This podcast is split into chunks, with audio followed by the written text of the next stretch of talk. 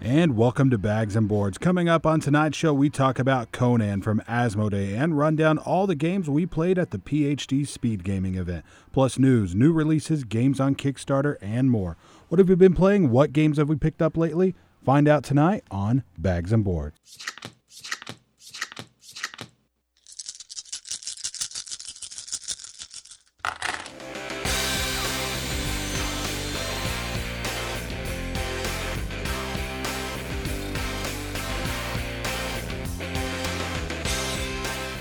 And welcome to the show, everybody. I'm Lance McFarland here with D. Clark. D, how's everything going? Going well, Lance. How are you? Doing pretty good. It's been a while since we've been on the air. It has. Um, It's been actually a really long time. Well, Uh, scheduling's a hard thing to do sometimes, man. Yeah, and at the end of the show, we'll kind of talk about the future of bags and boards. But for right now, we're going to talk about some cool games. Um, you know, uh, we we did a really cool thing. We went up to Dallas, went to this thing called Speed Gaming. Yeah. uh, where we got to sit down with a whole bunch of publishers and see some of their newer games, some of their upcoming games, things like that. Plus, we're going to talk about Conan from Asmodee Editions. Uh, as you know, not my you know usual style of game, Absolutely not. but the theme, I'm a huge Conan fan, so I was really down to play it. If you don't know, Bags and Boards is a weekly board game review and discussion show here on KXTR 100.7 The Planet, covering everything in today's designer hobby board game world. We're on Twitter at Bags and Boards TX, at facebook.com slash bags and boards, and at bags and boards TX at gmail.com. You can find all of this info at our SoundCloud page at soundcloud.com slash bags and boards, plus all of our past reviews and interviews and our RSS feed address, which allows you to add our podcast to any podcast catcher.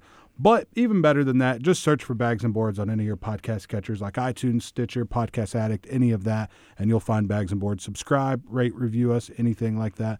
Um, also, uh, we're on the air every Wednesday at 6 and every Saturday and Sunday at 5 o'clock. That's correct. You can listen online by clicking Listen Live at KXTR.com. Or every Thursday, we upload the show to our podcast feed, so you can go over to iTunes or wherever you listen to podcasts and listen there.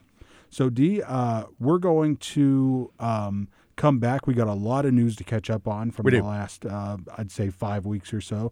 And uh, then we're going to get into uh, games that have uh, come out recently. We're going to talk about games we've been playing, games we picked up, things like that. And then we'll get on to Conan and PhD Speed Gaming event.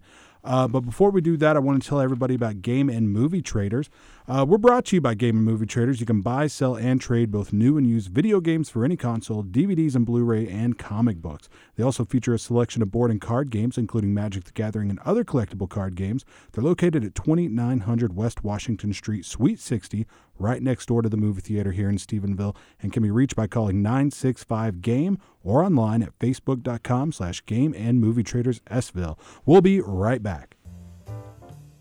Come join the Tarleton family as we bid farewell to Greg Ball after 27 years at the university with one final alumni jazz concert. The concert will be held in the Clyde H. Wells Fine Arts Center on April 29th. This is the last chance for Tarleton students to admire Greg Ball's musical gift with the Tarleton Jazz Ensemble. That's Saturday, April 29th, in the Clyde H. Wells Fine Arts Building. For more information, contact the Department of Fine Arts at 254 968 9245.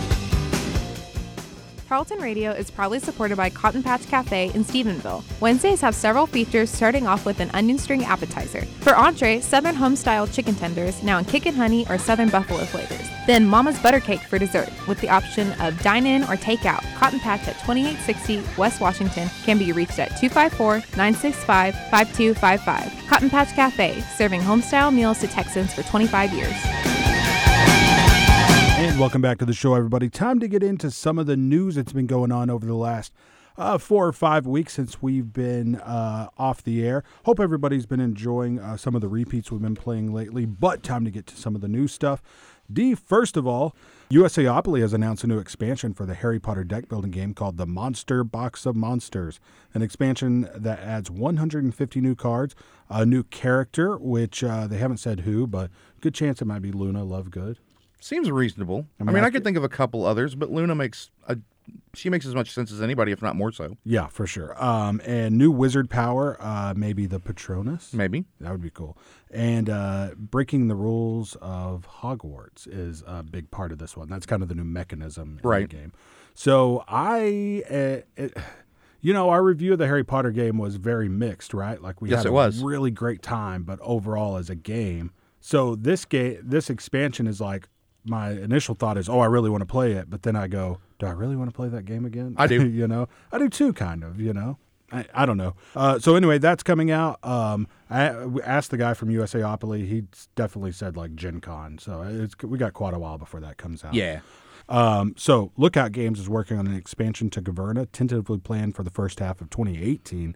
This was actually a fan expansion that they've gone and said, hey, we want to make this, which is pretty cool. And you can actually uh, go to BGG to the files section of Caverna and download this expansion right now for Caverna. It adds like a ton of races to the game. All right. So, like where you are hill dwarves in Caverna, now you can play the game as elves or humans, and each one of those has different things associated with it that Okay. play into the game. So, D, last bit of news. Th- I kept this for the last because I'm so excited about this. All I've right. always wanted a reason to play the legendary games, right? Okay. And I love Marvel You do. but that wasn't enough to make me play another deck builder. And I love, I like deck builders just fine. They're Right. not my favorite thing in the world, but I like deck builders. Um, and I love Marvel, but they're cooperative. They so are. That just I- They're they're pseudo co-op, which is my problem with them. Oh, really? Yeah, you if you if you beat the game, then you establish a winner. Oh, okay. But if you lose, you all lose. The game wins, which is for me is it's not my cup of tea. To me, that's bad game design. It's just I don't like it. So, I mean, those games are really popular, but there's been something holding me back from them. I just haven't gone out on a limb to, you know, play them, right? Right. So now, uh, coming out at Gen Con this year is legendary Buffy the Vampire Slayer. So, Buffy the Vampire Slayer is my favorite TV show of all time. Sure. I'm super excited about this. I mean, to play Buffy and Willow and Xander and the rest of the gang, super, super excited about this one. So, um, they also announced Legendary Marvel Noir and Legendary X Men releasing in June. So, th- here's the difference, right? So, this is a legendary game. They also have the Legendary Encounters line of games, Right. right? Yes. So, that's where you get. I can't remember which one it is. So, I know that the Alien and Predator games are Legendary Encounters, Right. The Marvel game is legendary. Yes. With not With encounters. nothing encountered. There's also Big Trouble in Little China and Firefly. One of those is legendary. One of them's a legendary encounters game. I don't remember which one, but people tend to like the encounters games better. Right.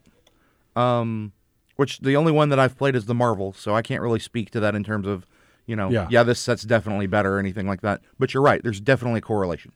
Well, cool. Well, either way, I am excited about this game. Love Buffy the Vampire Slayer, and I'm down to play any Buffy game.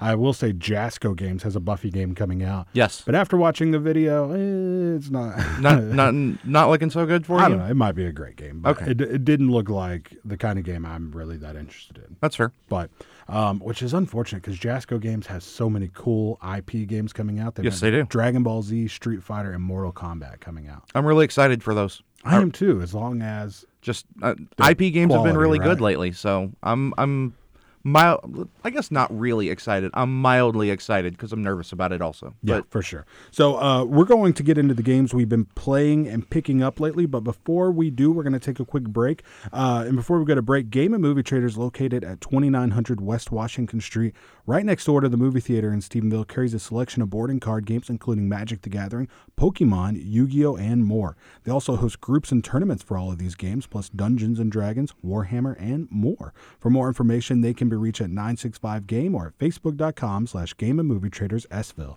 And we will be right back. Tarleton Radio is proudly supported by Cotton Patch Cafe in Stephenville. Wednesdays have several features starting off with an onion string appetizer. For entree, Southern home-style chicken tenders, now in kick and honey or Southern buffalo flavors. Then Mama's Butter Cake for dessert, with the option of dine-in or take-out. Cotton Patch at 2860 West Washington can be reached at 254-965-5255. Cotton Patch Cafe, serving home-style meals to Texans for 25 years. This year, firefighters will battle thousands of wildfires around the country in hopes of containing them. But a single ember that escapes can travel more than one mile where it can ignite and destroy your home or community. You can't control where the ember will land, only what happens when it does. Prepare, protect, prevail. Get fire adapted. Learn simple steps you could take now to reduce wildfire damage later at fireadapted.org. A public service message brought to you by the U.S. Forest Service and the Ad Council. Learn more at fireadaptit.org. All right, and welcome back to the show, everybody. Time to talk about the games we've been picking up lately and the games we've been playing lately. Uh, D, you play any cool games lately besides the ones we're going to talk about later? Uh, got a little bit of Blood Bowl in. Been doing some PC gaming. uh, A few games of Munchkin. Uh, got a game of Lords of Waterdeep. Whoa. It's been a pretty good. I mean, I realize it's been a while, but Yeah, man. I've gotten some pretty good gaming in. Yeah, for sure. Uh, we played Conan, right? We're going to talk about that later.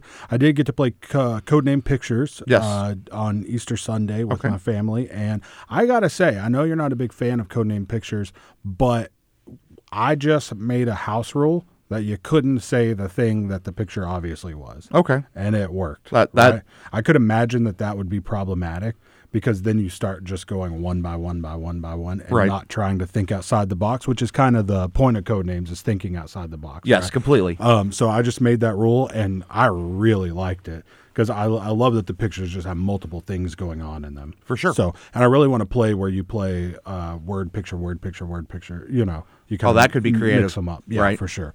Um, also, Sherlock Holmes Consulting Detective. I played this four times since I've got it. I played four of the 10 mysteries Okay. man, I am so into this game. I will say if you don't like reading aloud or you don't have anyone in your group or at home where you play games that likes reading aloud, this might not be the game for you because there's a ton of reading. Okay. Because you have to read the mystery and then every lead you choose, there's anywhere from a paragraph to a page of stuff to read. Okay. So it's all really interesting and fascinating, and you're discovering things about the mystery and the murder, and it's so awesome, man. So you read a mystery, and then you've got a directory that just has tons and tons of names in it, and they all correlate to a number and uh, a letter. Sure. right? So it might be 41 EC, which is uh, the different sections on the map, and Okay. you have a big map of London. And then you flip that over, and you got a map of Whitechapel for the four Jack the Ripper cases. Okay. Um, and you've got your directory, but also in the back there's like a yellow pages almost, so like banks, hospitals, you know, bars, restaurants, whatever. So and they all have that same number letter correlation, right? Okay. So once you say, okay, um, they said something about taking him to the morgue, right? So we're going to go look at morgues and see which morgue is in the section of town that we know this is happening in. We find that morgue, we see like 81E, and we go to our casebook, look up 81E, and read the the text of like what happened when we went and checked that out. Okay. And then what you're doing is Sherlock Holmes always scores 100. We're trying to get enough information that we think we can answer the questions that they're going to ask us about the about the case, Right. but not get because you could just end up reading the entire book and know all the answers, right? Sure. So you're trying to not get so much that you Sherlock Holmes. It tells you how many leads he used to solve the case. Any amount you go over that, you lose five points for each. Okay. So you're trying to get that perfect number to where you got enough to answer the questions, but not so much that you're going to lose a ton of points. Right. Makes sense. So super fun game. I'm definitely 100% picking up this other one when I'm done. Okay. Because the way I'm going through these, like I, it's not like I'm going to be done in a month, but like by the time this other one comes out, I'll be ready for more. Okay. And man, I I know that it once I'm done with those, I bet there's fan cases online. Probably. So really excited about that. Really love Sherlock Holmes Consulting Detective. Games we picked up lately. D, you come across any games lately? I, I actually haven't picked up anything uh, that we're not going to talk about. So, Oh yeah, that's true too. Yeah. Um, Oh. unfortunately, no. So uh, I got Codename Pictures, Yes. right? uh, and Adrenaline from CGE. Okay. really excited to play Adrenaline. Adrenaline's such an interesting game because it's a Euro game about first-person shooters, Right. Which you would almost instantly go, I bet that's an Ameritrash game, right? You would think so. So uh, really excited about Adrenaline, um, and that's pretty much all the games we picked up that, uh, like you said, we're not going to talk about later. We're going to take another quick break, and when we come back, we'll be talking about Conan from Asmodee Editions. But before we take a break, Circle A Skate Shop is located inside Game and Movie Traders in Stephenville, next door to the movie theater. They offer skateboards and longboards and carry accessories, including trucks, wheels, skate videos, and more. Information at 965 Game or by searching Circle A Skate Shop, Stephenville on Facebook. And we will be right back. KXTR 100.7 The Planet is proud to announce the opening of Texan Tattoo at 1280 West Washington Street, directly across from the Tarleton campus. Texan Tattoo offers Tarleton students and Stephenville residents a variety of services to meet their tattoo or body piercing needs. Artists' work can be found online at facebook.com slash Texan Tattoo. Walk-ins are welcome and appointments can be made by calling 254-968-0050.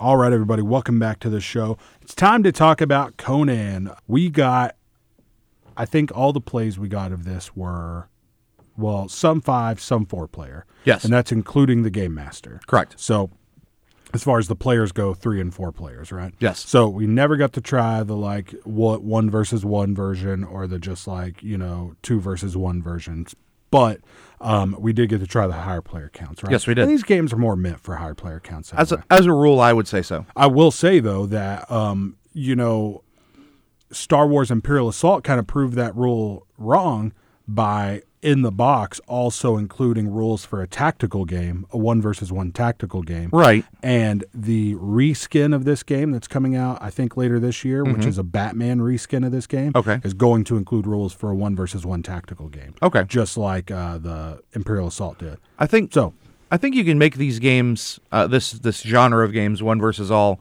You can make them as a more tactical game with with fewer players. Um, but I would I would continue to argue that as a rule, like if you don't know about it going at going in, you just pick one up at random. Yeah. Um, you're gonna pick one up that's designed for more players. Oh yeah, for sure. Your descent, your Arcadia quests, your you know yeah, your all- Super all Dungeon these games. Explorers, all Yeah. those. So uh, this game is published by Asmodee Editions and designed by Frederick Henry, um, a French designer. So I'm sure I'm pronouncing his name wrong, but Henri. also on the credits it says Antoine Bauza and Bruno Cathala, which are two big name designers. Yes. Um, I I don't know how much th- they had in the design of this game. I did uh, hear something really cool on the Dice Towers podcast um, about how this game had a ton of input from just gamers. Right. Like the designer like called out for people that wanted help with the game, and it like actually like kickstarted people's careers in the board game industry. which is really cool. Yeah, like a guy that helped with the Kickstarter for this game just because he emailed them and said, "Hey, I'd like to help you with the Kickstarter." Now has a career running Kickstarters for board game publishers. Hey, Pretty cool. that's huh? really awesome. Yeah, so this is um, unlike a lot of Conan stuff, which is more based on ancillary stuff like the Conan movies or the comics or whatever. Right. Um, this is 100% based on the Robert E. Howard stories to the point where they actually hired somebody to make sure that this game followed Robert E. Howard's vision of Conan the Barbarian Correct. awesome. Um, and I'm a big fan. I've read a lot of the Robert E. Howard stuff. I've been to Robert E. Howard days and Cross Plains. Yes. Read tons of Conan comics. I, a big, big Conan fan, right? So uh, this is a one versus all game, like we said, with four different maps. And uh, we'll talk about the maps later, but multiple scenarios in the in the main rule book that each play a different number of players. I think they all play all the player counts, but they're suggested for a certain number of players. Is that right or am No, I wrong? there are scenarios that will only play with a certain number of players. You can, But that's right on some of the scenarios. yeah, right? you can you can increase the difficulty by like the four or five player scenarios, playing them with less people. You- You're just making it harder for the players, is what you're doing. No big deal. The smaller scenarios that are designed for like two adventurers, they like there's literally nothing in there for hey, put another uh, adventurer in there. Oh, there's no gotcha. scaling. There's nothing of that sort whatsoever. So if you did, it would just be way too easy. yes, For the players. Yes. So, um, and you know, I've I think this is actually my first one versus all game to play, and I gotta say, I finally came to the realization the other day that like, it's this isn't like a Dungeons and Dragons dungeon master. Like the other person's an actual player in the game. Like he's Right. actually trying to win. You know. yeah. You and I Not had just that conversation in the car. not just make sure we're having fun. Right. Yeah. So, um, let's see. Uh, players can play as Conan, uh, Shevitus the Thief, uh, Hadrathus the Sorcerer, and Belit the Pirate Queen. Other characters available through expansions, and also the Kickstarter version had more characters. Yes. Which, man, makes me wish I had gotten that. You know what I mean? Um, each scenario is set up with the. Um, with the uh, scenario book, and players are given win and loss conditions, such as kill these two specific characters and find this artifact, or you lose if one of your party dies before this certain turn, things like that. Right. Heroes are given certain starting equipment, but can find more items and spells by searching through treasure chests. So each player has a player board. Correct. And on that player board is going to be three square sections at the bottom. One is your active gems, one is your used gems, and one is your health. So um, they're going to move across those, right? So when I Um, I we each person starts out with a certain amount of gems. When I decide to do an action, I commit a certain number of gems to that. Right. Correct. So we do the actions uh, at the end of the player's turns. We move all those down to our used box down at the bottom, and then once we do defense, we move all those down to our used box at the bottom, and then a certain amount are going to move back over. Over on the right side of the board, you have uh, engaged or aggressive and passive. Yes. Right. So if you move your character down to passive. You can move more gems back over to your active side to Correct. be able to use more the next turn, but you're only you're going to be able to use only a certain amount the next turn. Whereas if you're in the in the aggressive category, you can use as much as you want. So there's a really nice balance there of you know you can move more back over, but you're going to be able to use fewer. So you really have to.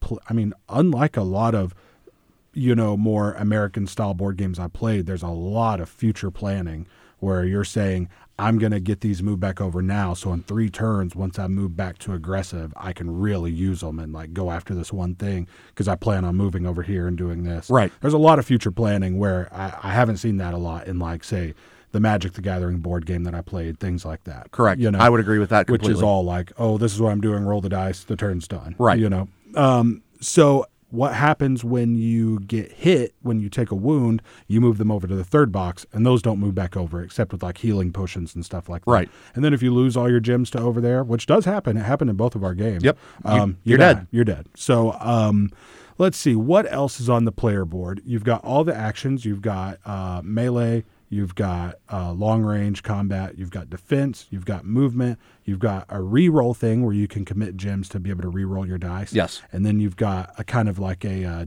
ma- manipulation. Yeah, which Ah, is basically basically your catch-all for doing uh, non-combat things. Uh, picking locks on treasure chests is manipulation. Climbing. Climbing is manipulation. Um, throwing potions and, and items to people who are right not right next to you is a manipulation. Gotcha. Um, you know, basically it's your it's your catch-all for everything else. Yeah, and then each of the characters also has uh, certain things that they're better at that they get pluses to, things like that. Correct. Um, it's uh, lined out as symbols on your player board, but then over there's like four sheets that uh, run all those down, right? Correct. And we never really got a chance to use much of that. I will say the one I played Conan uh, every time we played, and the one I got to use a lot was uh, cleave. It's not called cleave. It's called circular strike. Circular strike. And that's pretty much Cleave from Dungeons and Dragons, where if I every bit of damage I do over what it took to kill this guy goes to the next guy, to the next guy, to the next guy, and you can really take out a group of like five people Yeah, in Conan one swing. Conan kills large numbers of people in in single attacks, which Yeah. I mean, totally flavorful. That's what Conan does. And I think this is why I love Conan and what made me have fun playing him in this game Right. because in D and D. I always play a barbarian. I know it's boring. It's just my favorite thing to play. And Cleave is one of my favorite things ever. So Right. I loved that he pretty much had Cleave, you know. Um, so anyway, that's the player board. Uh, D, you tell us about the uh, kind of game map. I don't I forget what he's called, the Overlord. The Overlord. Um, tell us about what his player board's like because there's some really interesting stuff going on on that board. Yeah. So the Overlord has. Uh, let me let me just go from the top down here. The Overlord up top has a uh, a spot that says how many uh, gems you recover each turn, which varies from scenario to scenario. And then underneath that, you've got two large areas. Uh, one is green, one is red, and that's active gems and used gems. Uh, being the overlord, uh, the overlord personally doesn't have any health, so you don't have that third box that the players do. Um, but you've got used and you've got used and available, and those go bouncing back and forth. Um, but unlike the players who have aggressive and normal stances, the overlord just you get this many gems back every turn. End Yeah. of story. And then under that, you've got uh, eight slots. They're numbered one through eight from left to right. And you have um, a large slidable tray uh, where you put uh, your unit indicators. Uh, each game has up to uh, seven units and then a reinforcement tile and basically you pay in gems whatever slot they are in. So uh, if if you're activating the unit in in slot one, you pay one gem, and that unit gets to do all of its stuff. Um, two is two, three is three, so on and so forth. You want to activate that guy that you just activated? It's it's usually really expensive. Yeah. Uh, it's not something you get to do very often. Um, but whenever you activate a unit, you take it out, you slide everybody else down one, and that unit that just activated goes into the eight spot. So you have to um, manage your gems relatively efficiently uh, and keep everybody rotating, or else you have to pay through the nose to activate somebody, you know, more than once. Yeah, for sure. Um, and but- that, that's a really cool mechanism. It's a great mechanism. It forces the the DM, the overlord, the whatever you want to call that that role, um, to use everybody. Um, and it also puts the overlord at a disadvantage because whenever a unit is wiped, that tile doesn't leave. It just gets turned over as a, and it's got a bloody side on the backside as a reminder. Hey, this unit's dead. Um, and you don't want to activate the, the dead unit because it's dead. But at the same time, if you if you want to get it out of the way, because sooner or later they they just start clogging up the cheap end of your board. Yeah. And you've got to activate them to get them out of the way yeah. you can you can bring them back from the dead effectively with the uh, reinforcement tile. Um, reinforcement takes guys that have been removed for play for whatever reason, doesn't matter, and uh, puts them back onto the board. And there is a cost associated with each unit, depending on how strong the unit is. And uh, your special characters, your guys that are uh, typically uh, goals for the players, are not revivable Yeah. Yeah. you know, you they killed the they killed the sorcerer that they had to kill to win the game. No, you don't get to bring in another sorcerer. Yeah, that's true. But your your mooks, you c- you just throw wave after wave of them at them, assuming you manage it correctly. Yeah, and that was kind of like my first one of one of my issues with the game is that that I mean I know you've got to have that to have like any chance Right. because otherwise Conan and a couple uh, other characters doing some having a couple good turns kind of just wipe through everybody and like end of game. Yeah. but it really kind of makes the game long sometimes. You know, It- you're like okay, we're getting to we're getting closer to the guy, closer to the guy. We're about to be there. Okay, another giant group. Up Yep. there Here's a, gen- here's a wall enemies. that we have to use a whole turn to get through. you You're know? right.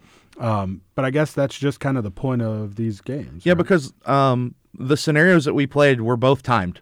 yeah, Um, if you did not complete the objectives by the by the time limit, terrible things happened.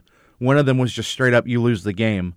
Um, the other one, uh, it was potentially possible to get a draw uh, due to lack of time. Yeah. but uh, running out of time oh carried bad consequences. Like if nothing else, you don't win. yeah, that's true. Um, so that's pretty much the game. Uh, no, this is a miniatures game, so there's a ton of miniatures. Probably somewhere between sixty and seventy-five miniatures. Yeah, uh, and I, I'm not a I'm not an expert on miniatures, but they all look nice to me. Yeah, I, I thought they were solid minis. Yeah, Um, it was nice of them. Um, so with most minis games, they come in w- grayscale. They come in moly, you know, just colored plastic. Um, it was nice of them to use um, different colored plastic for the PCs and the allies Yeah. from the monsters. Yeah. So you don't have to paint these guys up. You don't have to put special markings on them.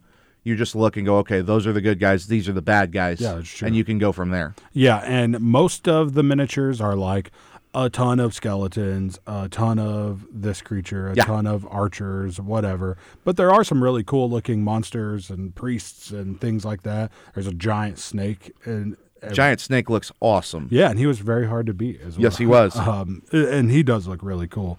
And just like most games like this, there's a ton of expansions. Right. I mean, in pretty much every expansion you buy, they're like smaller expansions where it's like this unit or this one monster with the cards that you need for that monster. you know? Precisely. So if you want really wanted to get into a game like this, you can drop a lot of money on something like this. You could. I mean, if you don't want to just keep playing the base game stuff, like if you played this 20 times and wanted to play more, Right. that's when you'd start getting into the okay, I'm going to buy this unit that comes with this scenario, things like that. You Right. know, um, overall, I enjoyed. Um, uh, that's pretty much the whole game master board, right?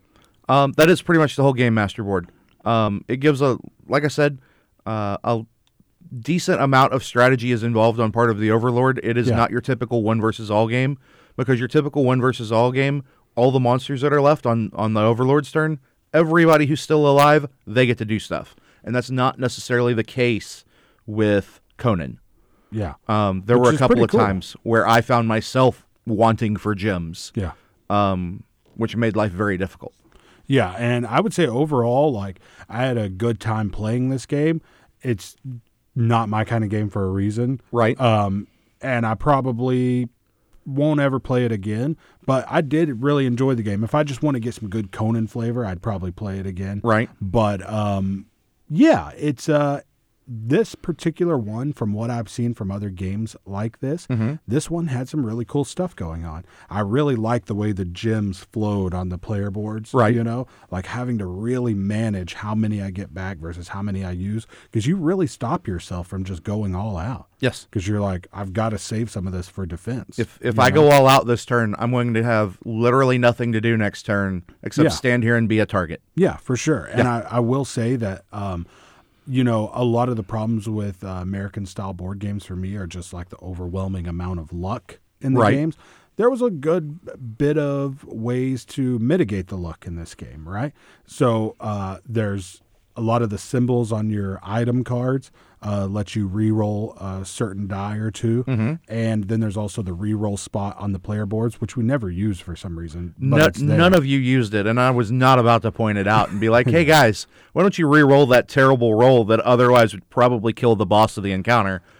It's very true. I don't know why we didn't, but next time, next time, if we played again, we would. Um, but that thing on the player on the game master board seemed really cool too. The sliding back and forth. It was. It's a really interesting way to do that. What a cool idea the designer had uh, as a way to activate the uh, monsters and stuff. it was it was very interesting. Like I said, it made me use everybody, um, and yet at the same time kept me from using everybody, if that makes sense. Yeah. uh, which was pretty interesting. Um, I had some some serious problems with this game from the Overlord's perspective, um, and and we've touched on that a little bit in terms of waves of monsters.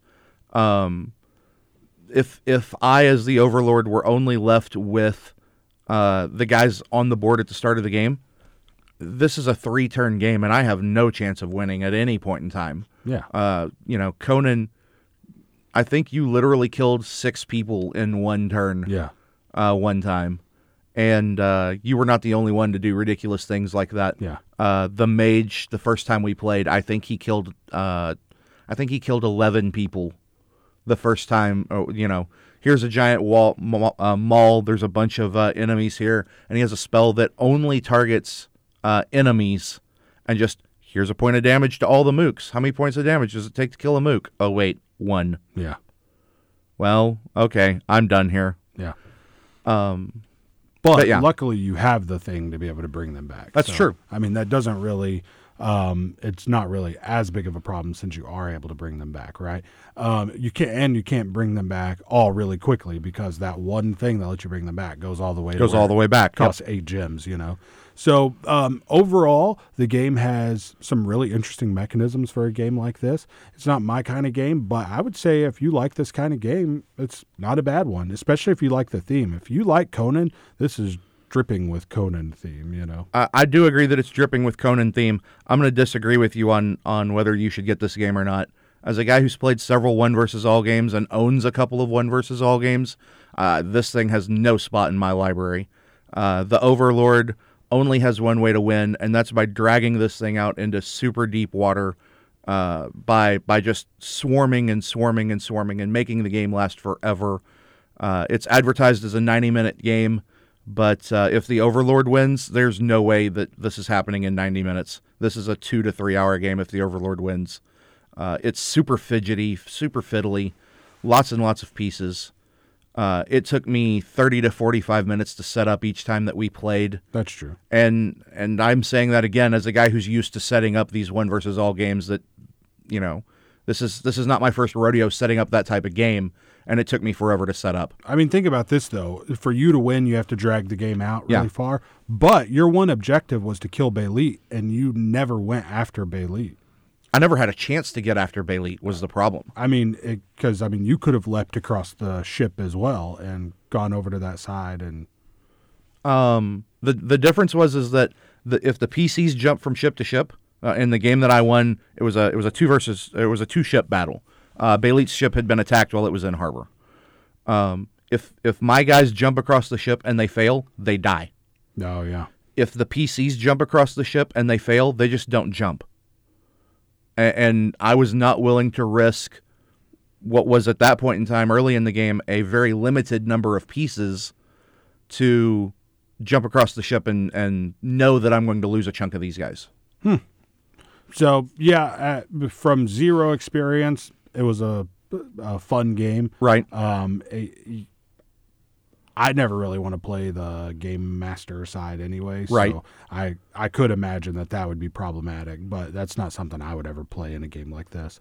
Um, component wise, the miniatures seem just fine. The miniatures are good. The pieces, like I said, there are a million pieces in this box, but they are really well made. They're Yeah. solid pieces. If you take care of your games, this game will last you a long time. Yeah, for sure. And uh, the artwork is The artwork's Really top solid. notch. Agreed. the boards uh, there's two boards and they're both double sided. Right. So there's four different maps essentially for you to play on. And the one with the two ships side by side on it is one of the coolest looking game boards Yes. Uh, I've ever seen. It's really awesome. The castle board is not bad. It, it's, I mean, it's a castle. It's a top-down castle.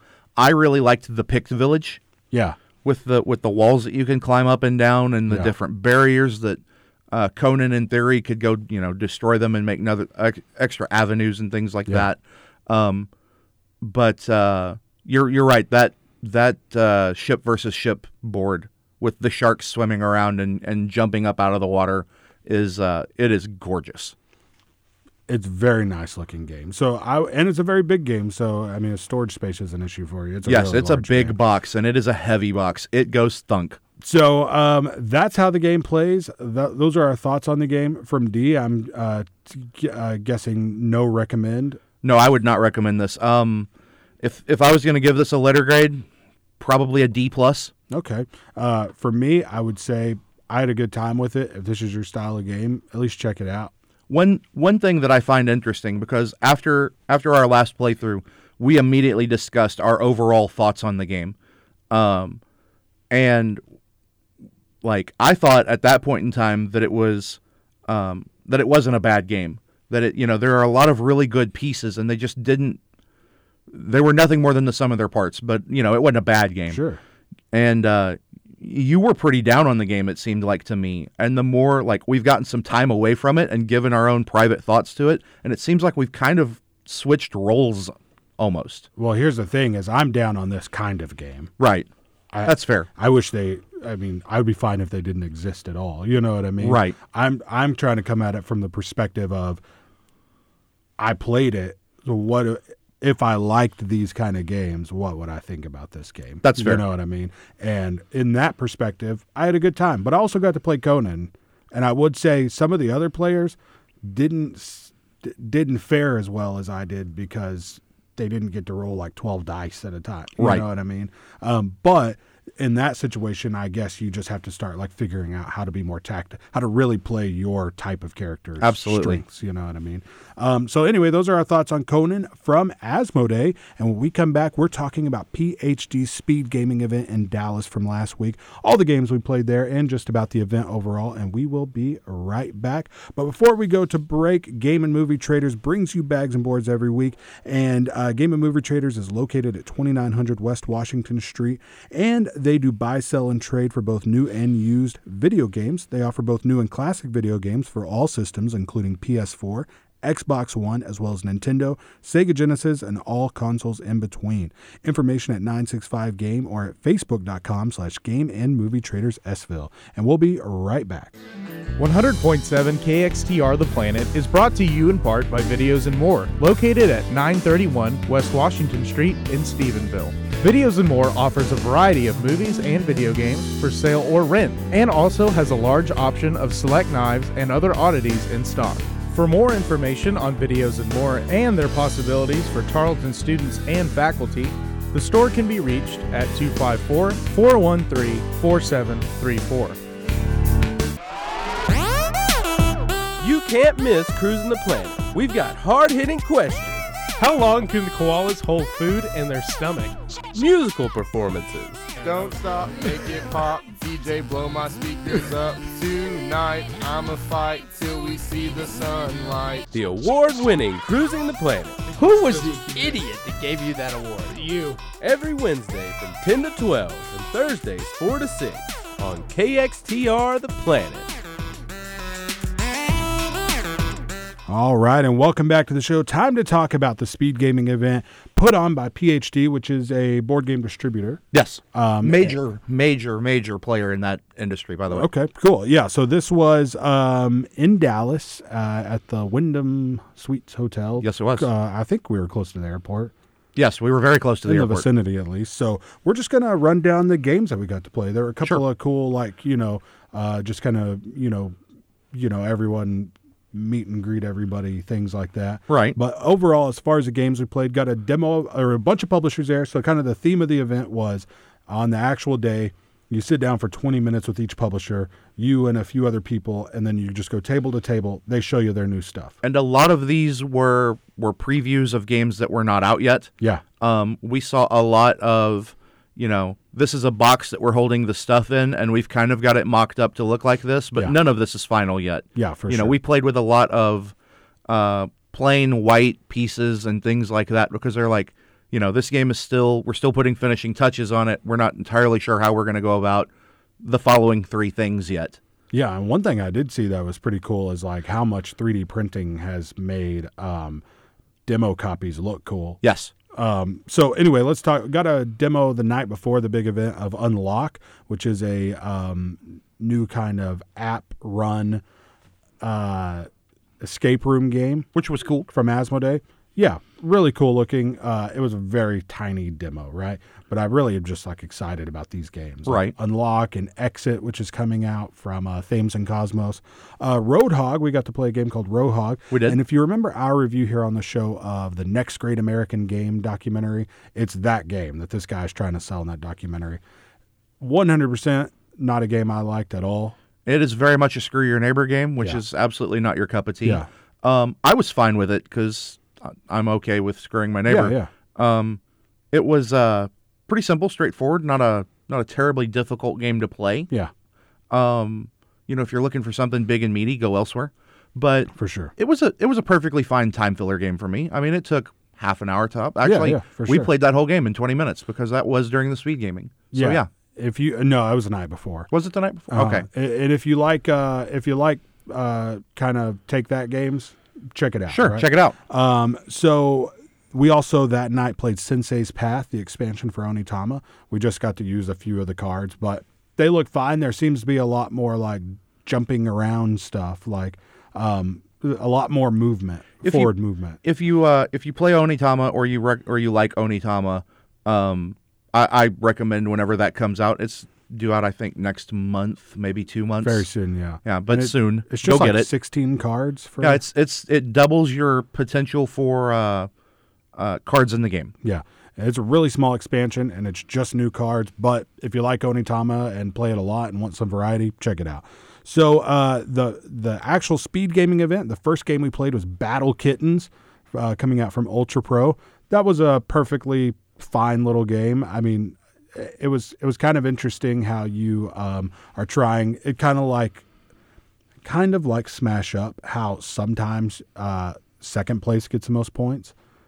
Oh, It it had drove that- me it insane. Had that, that thing going on. thing drives me insane. I kind of like always. that because you know, as we're sitting there, me and D had to team up on this one. We're going, okay, we're going to commit this many of this type of cat to this one because we think that might be a good second place score. you Right. know?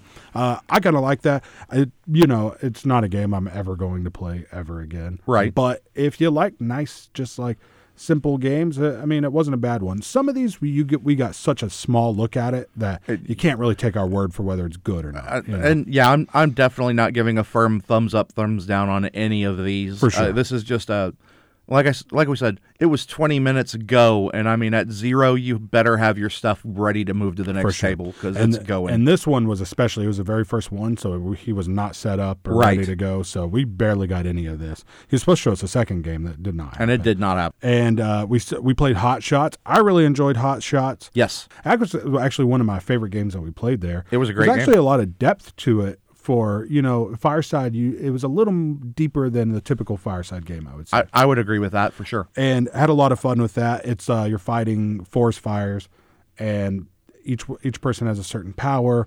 Uh, the cool thing is, is like if you're near a lake or if you have one of your uh, teammates with you, it's cooperative. Um, you get extra boosts to fighting the fire, stuff like that. Yep. Um, we played Spoils of War, uh, which is a Viking game from Arcane Wonders. Oh, the Hot Shots game. The cool thing about that is it used like a Farkle mechanism. Yes. Which I really enjoyed. Uh, Spoils of War was kind of similar because it used liar's dice. That's kind of the main mechanism for it. It's a bidding game where you play liar's dice and then you bid on whether you think the bust is going to happen or not. You know, once someone says, no, that's not true, you're a liar, then everyone bids on whether you think that's going to be, uh, whether the person was lying or not. A pretty cool game. Yeah, I mean it was it was a variation on Liar's Dice. If you're a Liar's Dice fan, you will love this game. Yeah, for sure. Uh, Attack on Titan played that game. That was actually like pretty cool looking. Didn't get to play much of it, but it looked really cool because Yes. it's got all these cool 3D elements. There's an actual Titan there, and with like places to put your character on him, like you're climbing up him. Right. And then there's buildings that you get on and fire cannons at the Titans. Really cool. It was. Uh, Um, there were there was an entire like, it, I didn't get to really handle it, but it looked like a a solid tower. Yeah. Um, with these cool wooden cannon meeples. I don't know what you call a cannon meeple, Yeah. but um, you know, it's a it's obvious wooden cutout of a cannon, and the Titan goes around and smashes them down, and then injures people and. Uh, you're trying to uh, either jump around on him and kill him, or fire the cannons off and kill him. Yeah. Uh, and it was a one versus all game. It as was, well. very much so. Yeah, it looked interesting. Um, Rune Wars. This was a big, huge miniatures game. Uh, this is big, epic looking miniatures. I actually thought this looked really fun. Right? Okay. Um, it's weird. I, I like. I, I I haven't ever f- had any interest in playing those miniatures combat games. Right. But I like war games, and those are just war fantasy war games. You're right. You know? That's all miniatures, like miniatures war games, and and like for for lack of a, the the commands and colors war games. Mm-hmm. Like there's really only like one or two steps in between these two games. Yeah, for sure. Um, the thing here is uh, putting the miniatures together, painting them, stuff like that. Right. That's kind of the holdback. But I looked at the price of this today. It's like uh, somewhere around a hundred dollars. For two player starter, that's not that Um, bad for a war game. Yeah, and there's big, nice looking miniatures in this Yes. thing. So if you're looking for a really cool fantasy miniatures game, the cool thing about this one is it it does skew towards the side of a board game. So if you're a board gamer, kind of wanting it in, to get into miniatures games, It's a good entry point. yeah, and they also said, which I feel like a miniatures gamer would be like, why is that important? But I thought it was really important that like all the stuff fits back in the box even after it's put together. Absolutely. Because if you're a board gamer, you're not thinking about displaying miniatures and stuff. You want the stuff to go back in the box. You Right. Put it on the shelf. Rune Wars I thought was really cool for coming out from uh, Asmodee. I guess it's technically Fantasy Flight, but Yeah. which is Asmodee. So next, uh, we got to do this cool little thing with Magic: The Gathering, where they gave us three booster packs and we got to build a deck. Yes. I thought that was pretty cool. I, I thought it was. I thought it was great. I apparently Um, got a, a good card out of there. You did. It was what the what the thing was was pitching their new uh, sealed league format. yeah, um, which is designed for super casual new players. And the way the sealed league works is everybody starts with three packs, and you play a tournament, and everybody who finishes um, one and two or worse in the tournament, because you do ideally you do eight man uh, leagues, uh, so each tournament will be three rounds. yeah, Um, everybody who does who does one or- one and two or worse, now if they want it, they're eligible to go get another pack and add to their pool yeah, yeah, for sure. which then makes their deck better. So then they start climbing back up, and ideally it will mix and rotate uh, who does well and who does bad. And you kind of realize the actual like validity of making a deck out of three booster packs. Yeah, it was pretty cool. I mean you only had to build a thirty card deck. It's not it's not bad. It wasn't Yeah. bad at all. Um, so uh, we played Quests of Valeria. Sure. One of the three Valeria games. I thought it was pretty cool. Um, it's supposed to be like uh, it's all. They, he even told me later on in the day that like they're kind of doing something similar to the Tiny Epic line. Yes. So you could call this Tiny Epic Lords of Waterdeep. You know what I mean? Kind of, sort of. Um, so it was pretty cool. I didn't really understand what was going on at first because at this point we've learned the rules to like twenty games. yeah, I mean this was late in the day. We've we, you're not ju- like literally we're somewhere in the neighborhood of twenty games at this point. Yeah. and and we're getting shotgunned rules every 20 minutes. Yeah. and it just uh, your brain just starts to melt by the Yeah. end of yeah, it. it starts to blur after a while. But oh, from on- once I started picking it up, I, I I thought it was pretty cool. Sure. The next game that we played, and I want to play the other Valeria games, Villages of Valeria and Car- uh, Valeria Card Me Kingdoms. too, actually. Yeah, I'm really interested in those. Um, and these are the same size, bo- except for Card Kingdoms. The other two are the same size box as the Tiny Epic Galaxies games. Right. So, like between Valeria and Tiny Epic, you could have a really varied collection of games that take up very little space Agreed. um, and with a lot of variation in depth as well. You know, um, so next we played a game that I thought was shockingly fun for how like simple it was, which was the Guardians of the Galaxy. Um, it was called the something mixtape. Uh, I can't remember the name. of Awesome, it. awesome mix something. I Yeah. don't remember. I it was thought a it was Guardians of really the Galaxy fun. card game, Yeah, and it was it was straight up a variation of uh, the game called Screw Your Neighbor, the old card game that people play and bet dollars Yeah, on and yeah, hard that's right. drink with. Um, it, it was straightforward. Was thematically fine. A lot of fun. Um, part of my appreciation for this was that it was late in the day, and it gave me a uh, it gave me twenty minutes of not having to process because I already basically know how to play this game. I And was so just didn't- about to say this too. Yeah. That like it was, I think why I liked it so much was because of how like burned out my brain was, and this was just so simple that it it was- was it it, was, was a- just actually fun. You know, imagine imagine swimming to the point that like you're like all right i can't swim anymore i'm going to drown because i'm stuck underwater and then you find a little pocket of air for sure. Um, eh, I think so. You know, getting this game and playing it at an, on a normal basis, I don't know, but I really enjoyed it there for Right. that exact reason. You're right. Um, Custom Hero is the new card crafting game. Yes. they did. Um, Mystic Veil was the first card crafting game. Custom Heroes, the new one.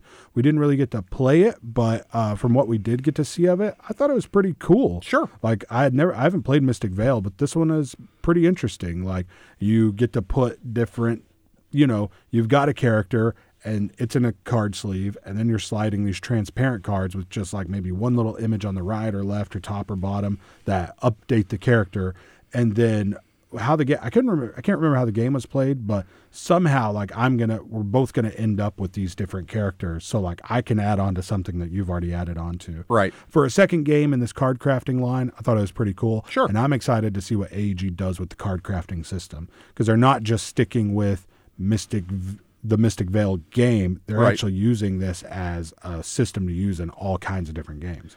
um people talk about the the, the card crafting line series um where does gloom fall in I don't know. I've never played Gloom. Okay, so Gloom is this is this game.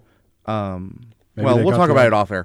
Uh, Gloom, Gloom to me, at least in my head, is a card crafting game because you play modifiers on pre-existing cards to to adjust their point values, um, which to me is all a card crafting game is. But it's Yeah. definitely not the same in terms of you can modify all the different parts of the card. But this is almost Yeah, like but- physically modifying it, Right. which is pretty cool. I guess that's what the card crafting is. Right. But you're right. There's probably a lot of games that are like, you know, where you're changing what the cards are. Right. You know, but just like, oh, I have to remember that this card has this, you know, even Smash Up is that. to an extent, you know? absolutely. Um, so we also played uh, Lovecraft Letter. We played a round of Lovecraft Letter. Pretty solid for a love letter game. Do you, do you like Love Letter? Yes. Okay, you'll like this. And there's there's actually probably more extra rules added onto this than any other love letter v- variation. The thing that I really liked about it was that there were twice as many cards, and you can play six, seven people. That's true. There are times when I want to play Love Letter, but there's a group of six about to sit down here. Love Letter, the base Love Letter only holds four players, so that's not even something I can bring up. Yeah, that's so- very true. I enjoyed Lovecraft Letter. I've read almost every H.P. Lovecraft story, so I'm a big Lovecraft fan. There so you go. Excited about this one. Uh, and the last game we played was uh, Ethnos. This game was probably my favorite game we played of the whole day. Really? It was like a set collection area control game. Yep. It's exactly what it was. So you're doing the set collection with elves and dwarves and stuff like that, but each of them has a different ability, and that's going to allow you to put these cool little coin looking things out on this map of this different world. And there's two different ways you can set collect by color or by race. Correct. And then you're trying to stack yours up higher than other people's to score different points at different times. I thought, oh, man, I liked that game a lot. Uh, and I've heard a lot of other. I've re- I've watched some reviews and stuff, and it's like people are really digging it, and I really liked it. And it was at the end of the day, and it was probably one of the deepest games we learned uh, throughout. Oh, the day. absolutely. And I I was still really enthralled. It was the last thing we played, and I was ready. I mean, I was ready to play it more. You know. Yeah, I, I was I was on the other end. I was just I was burned out, and uh, it's rare for me to say this, but it was to the point that I wanted to go eat and not play games. I'm totally with you and, on that, And yeah. and and being in that, being on the verge of that mind state when we sat down at the table, we then played the deepest game of the day. That's true. And I just wanted to put a gun to my Yeah, head. it would have been nice to start one table back. Yeah, had we started at that table, my opinion of it would probably be completely different. But Yeah. yeah. Yeah. So anyway, uh, uh, uh, some uh, we got some cool games. Quest of Valeria got a copy of Quest of Mm-hmm. Valeria, um, and Braintopia from Asmodee. So pretty cool stuff. Um, I had a really good time at the event. I learned a lot. There were some seminars the first day talking to retailers about um, things to do, not to do in your store, you know, trends that are happening, Yeah, trends yeah. that, that people think are coming, uh, just, you know, general problem solving. Uh, you know, these these problems come up in every game store. Here's how you avoid them, Yeah. or here's how you solve them when they come up because you can't avoid them. Yeah, for sure. Um, a- and, that was really useful for me as a guy who is in the process of building and setting up a game room Yeah. uh, there at our sponsor, Game and Movie Traders. Mm-hmm. Uh, so that was all really useful. Uh, you ended up sitting out of that, uh, Yeah. for obvious reason. Yeah, You- yeah, yeah. None of that's relevant to you. But I got to say, it was a good couple of days, and it was cool to kind of see behind the curtain. of, like, Absolutely. the distributor side of everything, you know. And And some so I of- learned a lot of stuff I had no idea about. Right. Um, and I will say, you know, for all these companies, we probably played the games of theirs that I wouldn't choose to play because they're showing us their marketable games. Right. They're they're, They're showing most things that are marketable. about to come out or things that are just come out and they're trying to get onto shelves, get sold. Yeah, for sure. Not Not their heaviest stuff. you have to say it's not their heaviest, it's not their best, it's their newest. Yeah, for sure. So anyway, that was the PhD speed gaming event in Dallas. Um, had a good time. Thanks, Steve, for taking me along. bet, man. Appreciate Had a it. blast. And um, not quite sure uh, what's g- g- coming in the future of bags and boards. We, um, I'm not sure when the next episode will be, but uh, it will be. This isn't definitely not the last. This is not the episode. last episode. Here's the thing: I got a new job.